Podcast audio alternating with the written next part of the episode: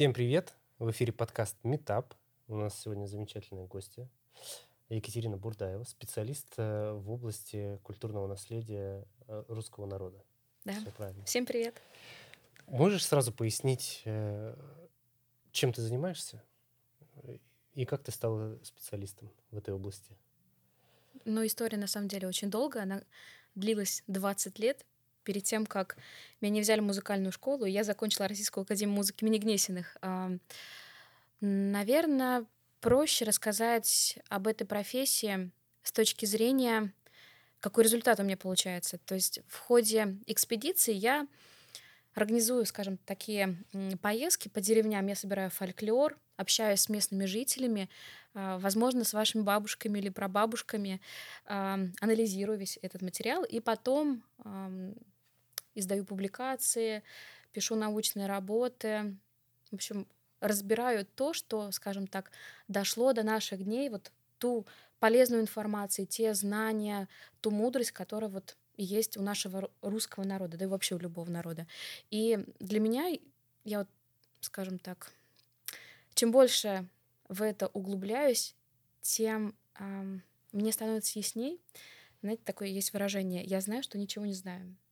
И вроде бы ты в какой-то момент доходишь до точки, что, а, я понял, я сопоставил все факты, да, вот так танцуют, там, так поют, так вот играют, так смеются, но в итоге ты понимаешь, что а, все равно какая-то часть выпадает, потому что очень много данных не дошло, и, наверное, ты сам можешь сказать про свою семью, что дальше третьего, четвертого колена ты не знаешь, чем занимались твои предки, а, чем они жили, что они чувствовали. И вот как раз это все отражается а, в знании русского народа, в песнях, в плясках, а, в обрядовой культуре, в еде. В традициях. В традициях, да. Вот это и есть а, русская традиция. Помимо этого, ты еще и на гуслях играешь. Да. Э, вот эта часть твоего, твоей деятельности, она сколько по времени занимает? То есть, если 20 лет ты занимаешься исследованиями, а творчеством? Получается, что впервые гусли я увидела, когда поступил в музыкальный колледж. И самое интересное, что это был экспериментальный курс, когда э, брали людей с музыкальным образованием и без. Вот я как раз тот счастливчик, который попал без музыкального образования. Мне это стоило скажем так, тоже очень много нервов и сил, потому что я не понимала, что происходит. Я пришла просто петь. Мне так нравилось петь. То есть я слышала звучание старинных песен с детства. И вот даже вот воспоминания а, мои... Я росла в небольшом городе. Это север Нижегородской области, город Ветлуга. И мои родные, они все медики. Э, сбегая вперед, да, как, как я тоже оказалась в этой истории. И у них не было музыкального образования, но а в любой деятельности мы всегда вечером после работы, после какого-то а, тяжелого, не знаю, там дела, там в лес ходили, там на покос, я умею косить траву, а, мы собирались и пели. И я вот с детства слышала эти старинные песни и не попадала ни в одну ноту. То есть я все время как бы была поперек. Поэтому мне не взяли музыкальную школу. И я хотела понять, как как вот вообще они так звучат? Не имея музыкального образования, они так красиво переплетали свои голоса. Вот знаете, раньше была такая традиция лепить пельмени всей семьей. Собирались все родные. Было, да. И Даже я было? участвовал. Да. И все что делали в этот момент? Там шутили, то есть э, там что-то пели. Может быть, не совсем старинное было. То есть песня, она была такой, знаете, объединяющим каким-то началом. И вот я выросла на этом ощущении. И вот, наверное, Почему я до сих пор профессия остаюсь? Потому что вот у меня есть желание вот научиться это познать. Это безумно интересно. И вот чем больше я говорю, я углубляюсь, тем больше я узнаю и себя, а, какие-то такие звоночки, которые идут, может быть, еще от других поколений. И в то же время я понимаю, что это какая-то вот действительно бездна, глубокая, а, тонкая, чувственная. И вот это в этом, наверное, суть фольклора. Как? Давай сейчас чуть-чуть э, в, сторону бизнеса, да? У нас же все-таки про бизнес. И у тебя удалось сплести, получается, творческую составляющую с, ну, с зарабатыванием денег, можно так сказать. Как у тебя организована сейчас компания? есть, ну, э, понятно, что это не совсем компания в классическом виде, наверное. Ну, то есть это же не там не продажная компания, не там еще какая-то а что-то другое. Вот как это все родилось, как это структурировалось? Я открыла ИП совсем недавно, но до этого это были просто какие-то подработки, когда меня приглашали а, внутри какого-то коллектива выступить. То есть у нас, ну, как у студентов Гнесинки, да, предлагали где-то выступить, а, где-то что-то исполнить, может быть, провести занятия с детьми. То есть а, в самом начале своего пути я работала именно с детьми, организовала детский коллектив и вот была в среде, скажем так, бюджета, да, то есть вот как педагог. А потом в какой-то момент я поняла, что я хочу развиваться, я хочу развивать эти направления. И, наверное, почему я стала этим заниматься профессионально и более углубляться в сторону, в сторону развития проектов. Потому что я поняла, что педагогическая деятельность, она очень интересная, очень увлекательная, но есть очень много а, таких ниш, которые не заполнены и которые нуждаются в том, чтобы их также развивали, уделяли внимание.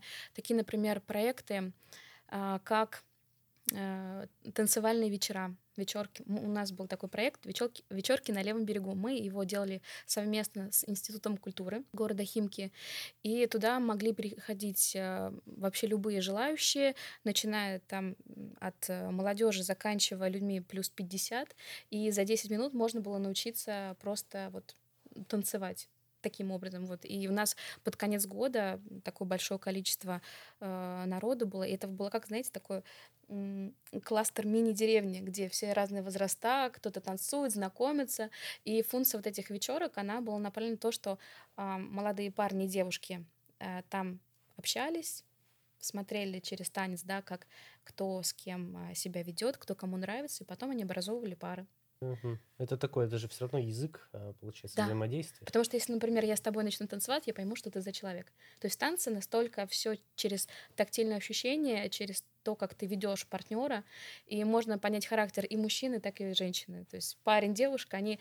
Это, знаете, сейчас как есть такой формат э, быстрого знакомства, по-моему, на Западе, на Западе есть, когда есть столики, Да, они быстро меняются, да, и можно там в течение одной минуты поговорить, э, узнать какие-то интересы. И вот, в принципе, в русской традиционной культуре все было настолько органично, просто организовано. И я поняла, что этот формат, он тоже интересен. И с этим проектом у нас есть живые музыканты, которые играют в темпе для того, чтобы люди успевали танцевать, потому что разный возраст есть. Есть ведущие, и я как э, вокалист, который заполняет это звуковое пространство, то есть текст поет и тоже помогает ведущему. И вот мы с ним бываем на разных фестивалях. То есть нас уже приглашают как э, таких специальных гостей для того, чтобы поддержать атмосферу. То есть нам за это платят, есть определенная сумма.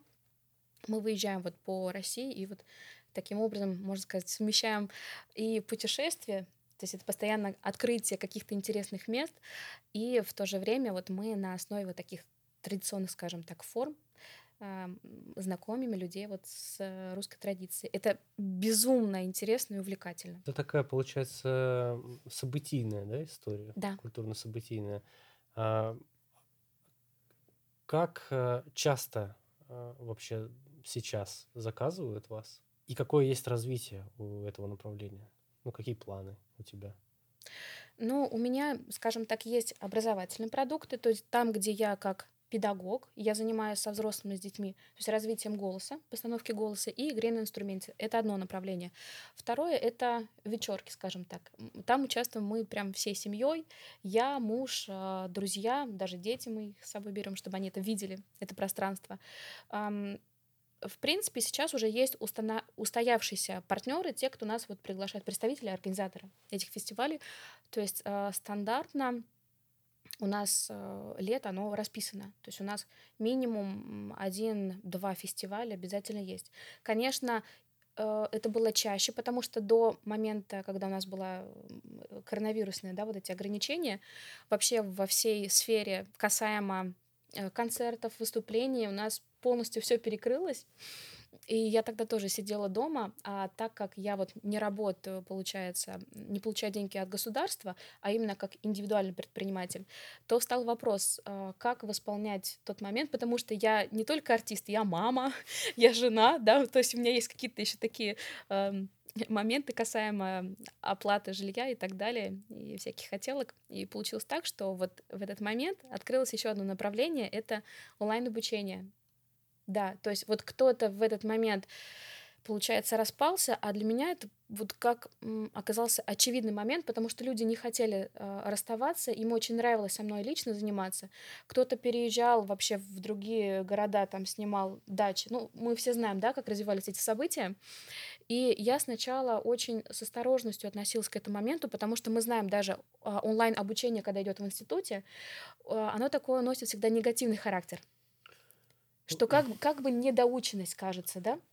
Ну, может быть, у тех, кто у студентов, наверное, это может. Э, просто если, если взрослый человек все-таки идет на какое-то онлайн-образование, то он уже, наверное, точно знает, что он, что он, он выжмет этого котенка, как говорится, по полной. Ну, на самом деле, да, это осознанность э, момента, но вот э, тут как бы с другой стороны получается задача педагога. Одно дело, например, когда, гру- грубо говоря, ты мой ученик, ты приходишь, ты хочешь развить свой, э, свои вокальные возможности, я могу тебя физически как-то переставить, настроить, настроить да. А здесь является вакуум некий, и ты должен на своих ощущениях, на своих музыкальных вот этих впечатлениях и педагогическом опыте выстроить так, чтобы человек понял, что он должен изменить в себе для того, чтобы у него все стало получаться, и чтобы он получал, главное, удовольствие от процесса. У нас а, очень часто получается так, что когда мы входим в какое-то обучение, у нас есть некий негативный опыт, который не дает нам ну, двигаться дальше или все время сомневаться, правильно я делаю. Вот. И вот первым как раз моим учеником стала моя маленькая ученица, девочка. И вот они, получается, переехали в другую область, и а, ее мама попросила заниматься с ней тогда. Говорит, давай попробуем. Это как раз вот были первые дни вот еще этого периода. И я прям почувствовала, что да, я прям чувствую человека через экран. У меня, получается, есть результаты, и вот э, мы с ней занимаемся уже три года. Потом подключился еще один ребенок из семьи. В общем, я стал с тремя заниматься. И вот так постепенно, постепенно я стала об этом рассказывать, опыте. Другие тоже педагоги стали, э, ну, как бы видеть в этом действительно результат, что так можно заниматься, и так нужно заниматься, чтобы вот не оставаться, да, вот в этом ограниченном пространстве. И дошло до того, что наши соотечественники, которые находятся в других странах. То есть у меня появились ученики э, в Германии, в Австралии, в Черногории. По всему миру. Да, и это оказался такой удобный формат. То есть ты не тратишь время на то, чтобы тебе нужно там доехать. То есть временной да, ресурс остается с тобой. Ты находишься в комфортной атмосфере. Ты понимаешь, что ты можешь заниматься в любом виде, ты доверяешь педагогу, конечно, здесь важно доверие. И э, ты как бы внимательно расположен. Даже педагог в этом формате, мне как кажется, даже больше вкладывается для того, чтобы действительно довести до самой сути, чтобы вот человек, он понял, что от него нужно, что от него требуется. И вот это направление пошло, и оно мне так на самом деле понравилось, что э, у меня там доходило до 12 учеников, то есть в неделю мы стандартно занимались. То есть вот э, это как бы э, неделя, которую я могла бы, скажем так, находиться ну, там, на стандартной работе, да, я могла спокойно заниматься дома, всем уделять время, плюс у меня остается время на семью, плюс я занимаюсь еще сама лично, потому что как педагог я понимаю, что э, нужна практика. А я еще организую тоже концерты, выступаю как вот как исполнительница, как певица на ТВ снимаюсь. То есть э, очень получилась такая органичная форма, что вот э, сейчас я думаю, что это очень перспективное направление. По крайней мере, вот я вот ощутила в этом пользу и такой баланс. Вот если кто-то из наших слушателей думает, да, как ему развиваться, вот подумайте, а, как вы можете совместить свою работу таким образом, чтобы вот все вот эти виды вашей деятельности, они, а, ну, как бы друг друга дополняли. То есть не работать ради работы, как обычно бывает. У меня был такой период, я люблю работать. И когда все пошло вот так наперекосяк, то есть я поняла, что в какой-то момент, ну вот что-то перевешивает. И когда ты вот все грамотно распределяешь, то у тебя и есть ощущение от жизни совершенно другое. Ты прям наслаждаешься своим делом.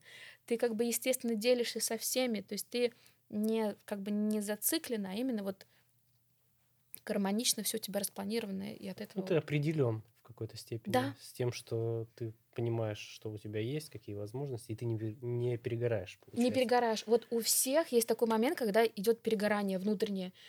И э, я тоже это проходила, это очень, э, очень больно. А еще бывает такое, например, когда ты работаешь на работе, и ты видишь, что то начальство, с которым ты как бы должен, да, выстраивать и направлять. Можно уточнить тебе сразу, не что ты имеешь в виду про работать на работе? Работать на работе, но на стандартной. То есть ты когда на У работаешь тебя есть на ставке, стандартная какая-то работа? Сейчас нет, сейчас я именно как индивидуальный предприниматель.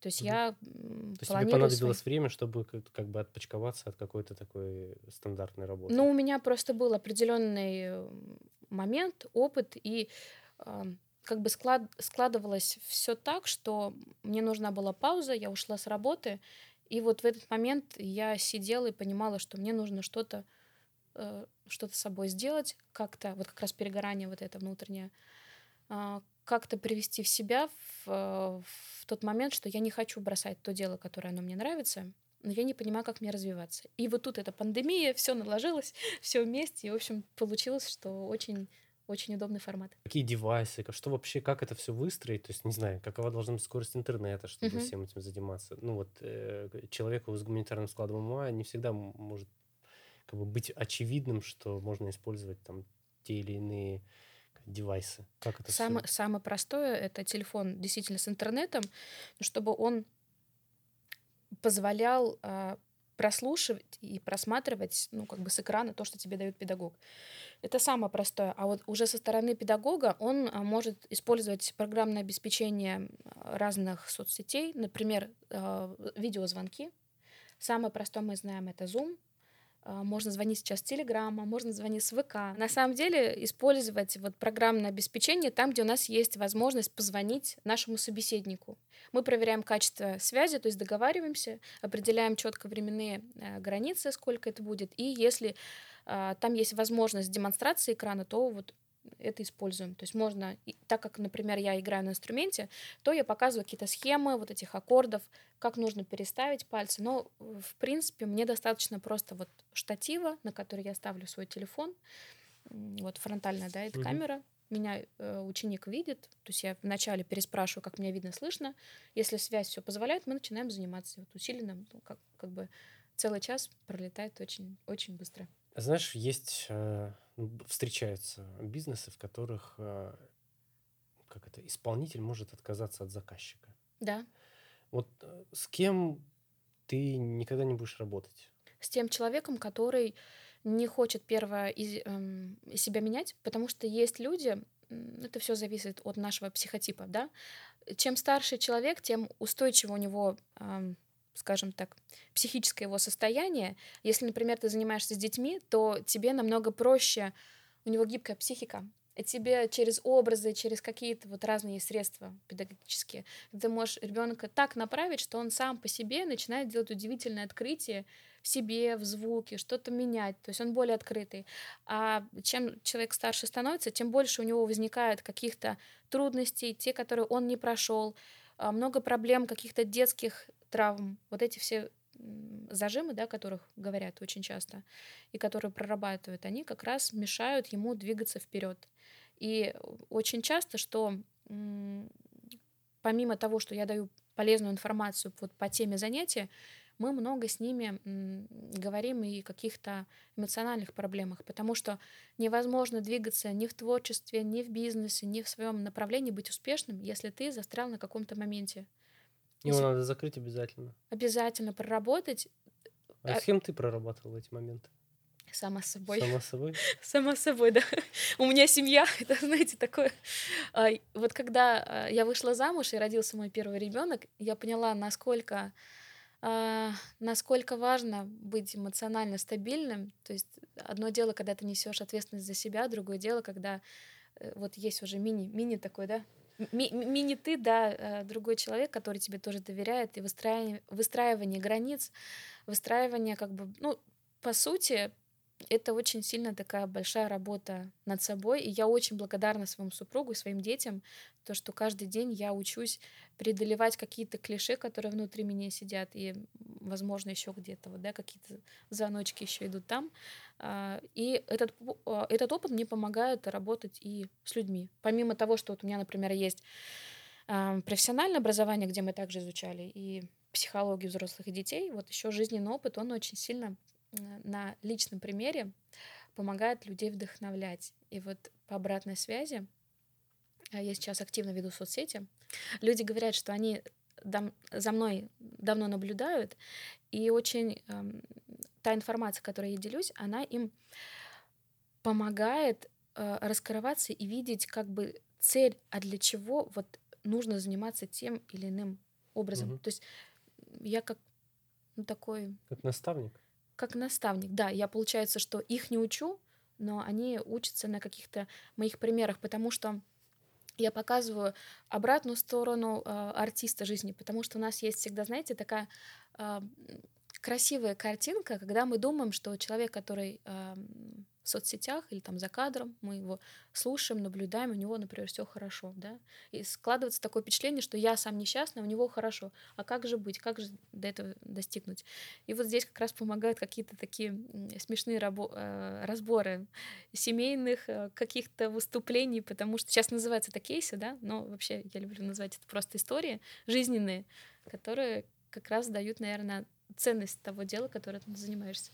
Вот э, упомянула соцсети. Мгм. Насколько они тебе помогают продвигать себя? Вообще, как э, я просто встречал людей, которые классные специалисты, Мгм. но которые прям вот, вот, ну, вот не идет у них. Вот Мгм. это вот выкладывание, вот эта демонстрация себя, у них на каком-то, не знаю, восприятии у них есть отторжение от вот этого всего. Что это Но как они просто не что-то... готовы пока. Я Просто- тоже, я тоже через это прошла. Я развиваю сейчас соцсети, получается, где-то год. Мне в этом как раз помогает мой муж. То есть у нас такая не только семейная да, история, но он еще как вот Се- такой Семейный бизнес. такой. семейный бизнес, да, как называют, клан Бурдаевых, в шутку, что у нас целая семья, да, и а, он мне помогает, конечно, что-то публиковать, э, что-то мне напоминает. Но я очень сильно заметила, что э, действительно это видно по отзывам, видно по просмотрам и по, по тому количеству заявок на участие в каких-то проектах. Вот совсем недавно я участвовала в съемках программы, которая называлась «Талант», шоу «Талант» на телеканале «Пятница». Там были известные личности, которые были в жюри, там Ольга Бузова, там сейчас еще не, не назову са- са- самый такой яркий. Я не ожидала, конечно. Вот, и э, я прям увидела, что действительно народной культуры, а мы к ней возвращаемся, да, мы с нее начали, и очень сильно не хватает а, на наших телеканалах. И то есть как, как одна из таких миссий, наверное, моих, я хочу показать именно подлинное звучание вот этих песен, э, звучание инструментов, показать, наверное, ту суть, которая вот действительно вот что вкладывали те люди, которые были до нас. Потому что у нас же есть некие клише. Что такое русская культура? Вот скажи мне три слова. Ох, ничего себе. Ну, это запрещенное, да, то, что не нужно говорить. Русская культура. Да. Ну, Пушкин. Так, Ну, наша классика, понятно, опера. так. А, Тоже русское начало, ну, да? конечно, да. И, не знаю, государственность, наверное. Вот я бы это отнес к русской культуре. Но мы еще можем включить нематериальное. Это вот песни, да? Что? что? Фольклор. Фольклор. Ну, А вот какой такой, он для я, тебя ну, я фольклор? такой вот фольклор. Нет, это, это не про меня история. Единственное, что я помню, это военные песни. Мгм. Э, ну, с- вот 40-е годы, получается, вот это Да. А вот если мы, например, копнем сто лет назад, то мы увидим, что а, в тот момент тоже была такая история подъема. То есть у нас есть ам, так- таки- Цикличность. цикличность, да, что-то забывается, что-то в какой-то момент исторически поднимается наружу, у нас идет такой большой всплеск, потому что тот опыт, который мы имеем, балалайку то же самое, это а, великие люди, которые в тот момент, этот момент, э, в тот момент инструмент развивали. Те же самые, о, та же самая опера, то есть был интерес к фольклору, они подключали, э, создавали эти шедевры, и они стали как бы да, мировой классикой. То есть каждый вносил свою лепту, и просто сейчас я вижу, что а, даже у молодого поколения, там людей младше меня, у них есть действительно запрос. То есть мы не меняемся. Вот что было сто лет назад, мы то же самое чувствовали, и они чувствовали. Они то же самое искали какие-то ответы.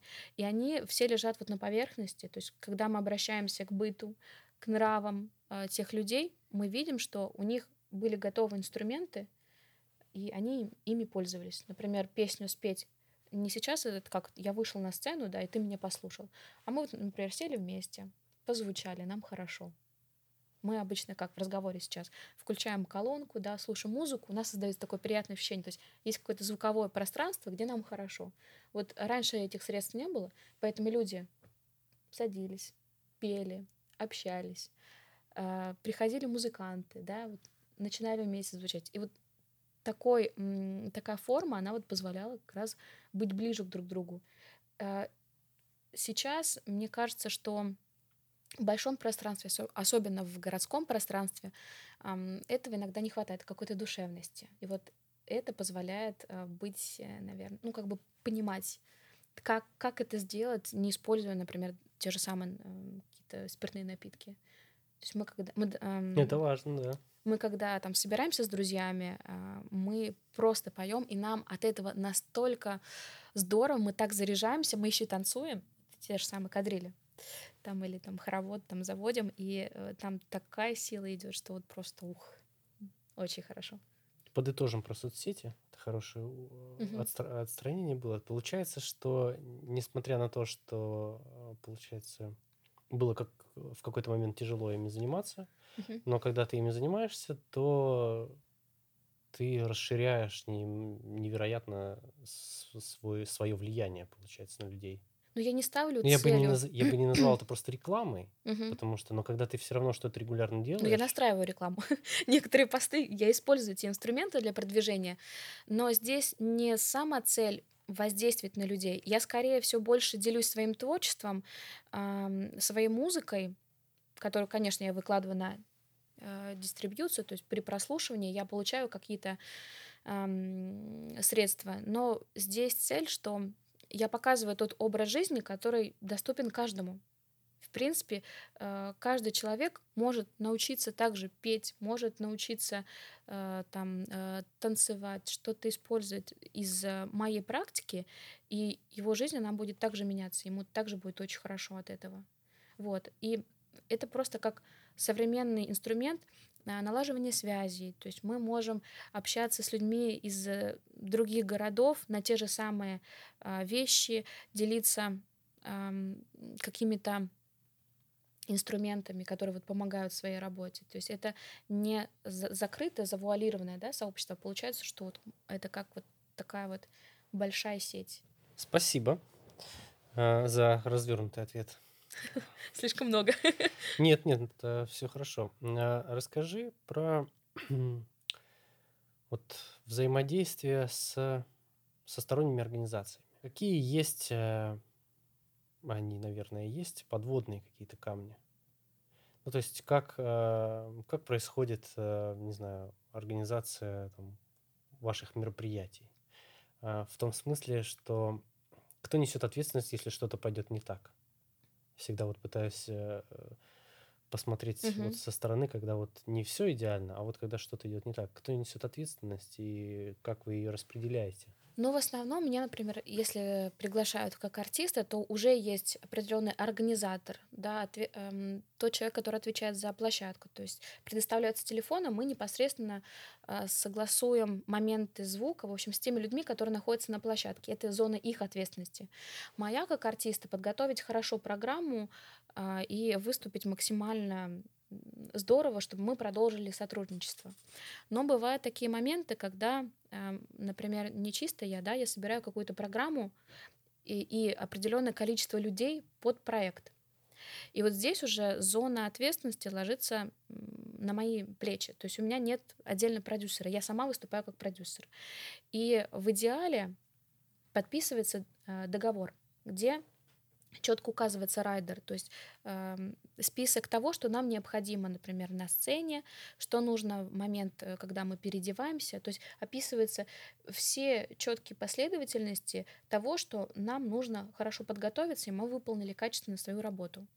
У меня э, была такая история, когда э, я отправила райдер полностью, да, описание, и это был мой ну, знакомый, с которым мы очень много везде сотрудничали, да, работали.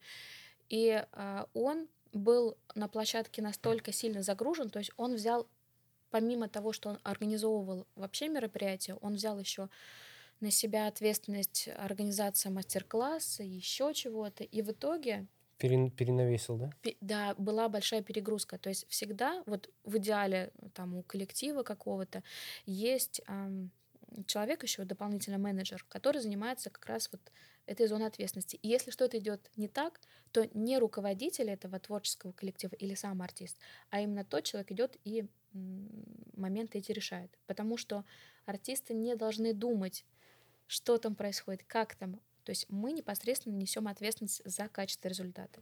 И там так получилось то, что э, это было холодное время, э, ничего того, что мы прописали, не было. То есть не было, получается, как бы заботы э, об артистах. И после этого мы слегли с большой температурой, мы все заболели. То есть люди оказались на больничном, кто-то а, из коллектива работал на себя, соответственно, ему пришлось потерять в деньгах, потому что он, отменил частные уроки. То есть это был большой очень опыт, но вот на тот момент мы не составили договора. Вот. Мгм. И вот после этого я всегда теперь э, с теми людьми, да. То есть, это, видимо, этот опыт нужно было пройти, потому что даже если ты знаешь хорошо человека, никто не застрахован. То есть а, маленькие последовательности, они как бы в себе несут эту лавину, да, этого результата. Поэтому, да, конечно, доверие это очень хорошо, но если вы хотите избежать каких-то а, моментов и конфликтных нужно договариваться обязательно, да, и это все прописывать. Тогда результат будет самым лучшим. То есть все несут ответственность, все знают, что делать, и а, вы получаете удовольствие и заработок от своего дела. Какие у тебя сейчас планы на ближайший там, год, пять, я не знаю, десять лет? Как ты планируешь развивать? Развивать проекты. Мгм. Но я хочу также остаться в своих трех направлениях. Это онлайн-образование, концертная деятельность, потому что а, я очень соскучилась по своим зрителям, и а, люди ждут меня в городах. То есть мне хочется сейчас расширить группу музыкантов. Также очень хочется помогать моему родному городу в плане развития традиционной культуры, потому что если в городах больших мы с вами, ну, хоть как-то можем соприкоснуться с фольклором, даже на сцене. То есть есть такие замечательные коллективы исследователи, которые вот занимаются непосредственно изучением традиции, например, там Псковской области или там а, э, в Ленинграде, в Санкт-Петербурге, там в Москве Московская, там на Урале и, и так далее, то э, в каких-то других городах или там небольших поселках, деревнях э, это приходит все в упадок, потому что нет преемственности. Молодые, да, не, пере- не перенимают. И вот в моем родном городе я еще застала вот тогда те моменты, там на инструментах играли, а, это было как бы общностью такой, да, вот поддерживающей. И я просто вижу, что сейчас людям это не хватает, то есть даже те же самые песни, которые передавались, например, 100, там 150 лет, а мы являемся э, преемниками, они сейчас не звучат. А это, вот, знаете, как та ниточка, вот, которая соединяет поколения. Я их слышала с детства, а потом узнала, как эм, исследователей, э, что эти песни, они прям были зафиксированы еще а, в начале 19 века. То есть я увидела просто тексты, мелодий там не было, но я понимаю, что я знаю вот э- это содержание, что-то там не дошло, и у меня прям мурашка побежали, потому что ничего себе, столько лет прошло, сколько людей это перепели, что они в этот момент чувствовали, и я а, как бы являюсь вот следующим, да, продолжателем, что на мне это не должно закончиться. Потому что Это такая серьезная обязанность. да. И как ты это эм, преподашь? Сделаешь ли ты из этого ам, ну, какую-то красивую картинку, которая не будет нести никакой сути? То есть человек другой, он не почувствует. У нас же как бывает, что ам, это все красиво смотрится, да, там со сцены, например, но ты не чувствуешь, это тебя не трогает. А вот там человек, который с гитарой, например, сел, он так здорово спел, он так в этот момент там отдавался, да, что тебе хочется сидеть с ним рядом и вот там послушать, быть сопричастным. Вот про, про традиционную культуру это именно, что ты являешься и участником, и наблюдателем, ты э, в процессе, сейчас модно говорить, в потоке, но ты вот, в- да, да, ты в, в этом моменте, ты живешь, и ты прям понимаешь, как тебе от этого хорошо. И вот я хочу как раз людям показать, что э, традиционная культура это не просто э, там просто я вас Не по- просто кокошник. да, да. А что это глубокие вещи, прям, которые вот действительно они необходимы тебе здесь и сейчас. Это твои корни, и когда тебе плохо, ты к ним возвращаешься, ты понимаешь, что, как, что тебя держит, почему ты живешь на этой земле, почему ты здесь и сейчас. И а, ты в этот момент чувствуешь а, внутреннюю силу, что да, за тобой стоят другие поколения, и как бы не нужно раскисать, все будет хорошо, ты найдешь выход, и все выдыхаешь и идешь дальше. Как бы отталкиваешься, да? Нужно иногда, когда ты тонешь, дойти до дна, толкнуться, и вот это как раз выдох. У меня два финальных вопроса. Первый звучит так. За что ты любишь свое дело? Я люблю свое дело, потому что я могу путешествовать, я могу смотреть, как живут в разных городах Россию. А, я общаюсь с разными людьми, более старшего своего возраста, и я понимаю, что в этот момент, когда они мне рассказывают о своей жизни, я как бы ее проживаю, я учусь мудрости, я соприкасаюсь их живым опытом и понимаю, как э, это применить в своей жизни. Я ценю свои достижения, свое время. То есть вот именно через соприкосновение с их эм, живым источником знаний, наверное, это самое ценное. И у меня есть дети, то есть я знаю, что им передать, и мне очень хочется их ну, воспитать э, достойными людьми. Наверное, вот это как раз и то, почему я занимаюсь этим делом. За что ты любишь Россию? За то, что я здесь живу. Ну, это, это мои родные, это моя культура, это то, что меня связывает с, э, с тем, с той памятью, которая здесь хранится, с моим детством, с моими э, любимыми воспоминаниями о родных, которых нет сейчас со мной, но э, они жили на этой земле, они возделывали ее, они любили здесь, они проживали, поэтому я хочу быть здесь, и я хочу быть тоже достойным человеком на своей земле. А, у нас в гостях была Екатерина Бурдаева, специалист э, в области культурного наследия русского народа. Спасибо. Спасибо большое. Всем пока.